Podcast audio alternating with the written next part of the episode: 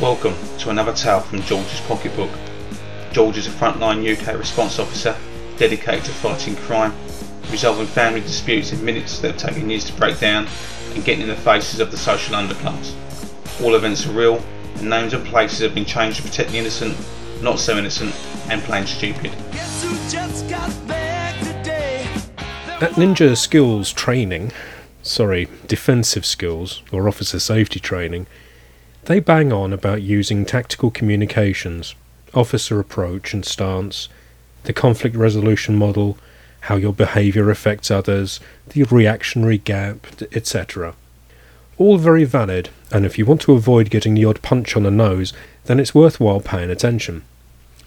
The biggest problem George often encounters, however, is being crewed up with a probby who's been watching too many episodes of Street Wars or Police Interceptors and is just a little bit too punchy. It's quite often these younger ones who prefer wearing a uniform to actually getting stuck into the paperwork. On a Friday night duty, you can almost feel the testosterone brewing in the office prior to jumping on a carrier. Recently, they were on a public order carrier on a Friday night and were called to reports of a female making off from a criminal damage at a pub. Clearly, she didn't like the cocktails and had demonstrated her frustration by throwing a bar stool at a window. The fact it was a female made George sit up and listen. Fighting girls is not one of his favourite pastimes. They kick, they scratch, they spit, bite, and have a natural ability to target the soft, fleshy, sensitive parts that men need to procreate. They also have their own soft, fleshy parts that men can get themselves into an awful lot of trouble for touching, even inadvertently. A further description came in of a white female, chubby build, shoulder length curly hair, wearing a short white miniskirt. Sounds like Wanda, he muttered to the five probbies on the bus, who were oblivious to the information and were hypnotized by the two tones, with mad grins on their faces. Wanda is a known troublemaker in the town.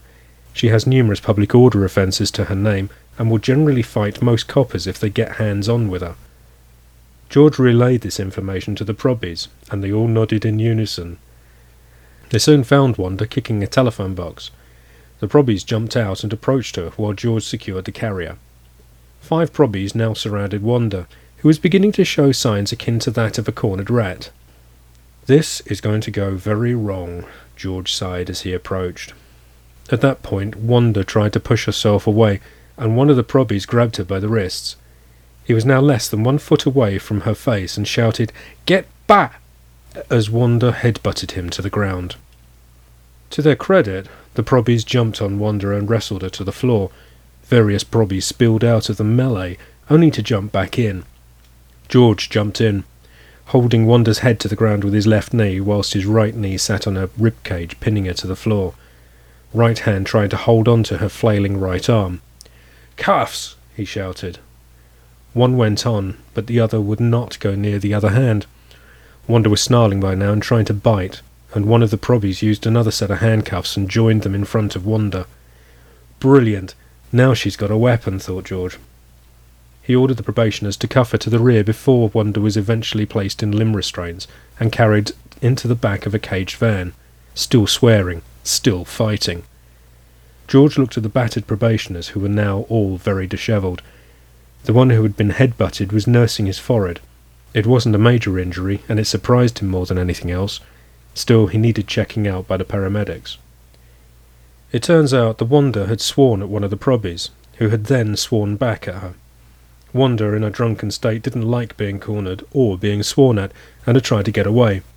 This resulted in said probationer getting head-butted, and Wanda being taken to the floor by six police officers in full view of the general public and CCTV. Public perception? Use of force? Approach and stance? TACCOMs. All of their very recent defensive skills training had been put to the test, and no one had passed.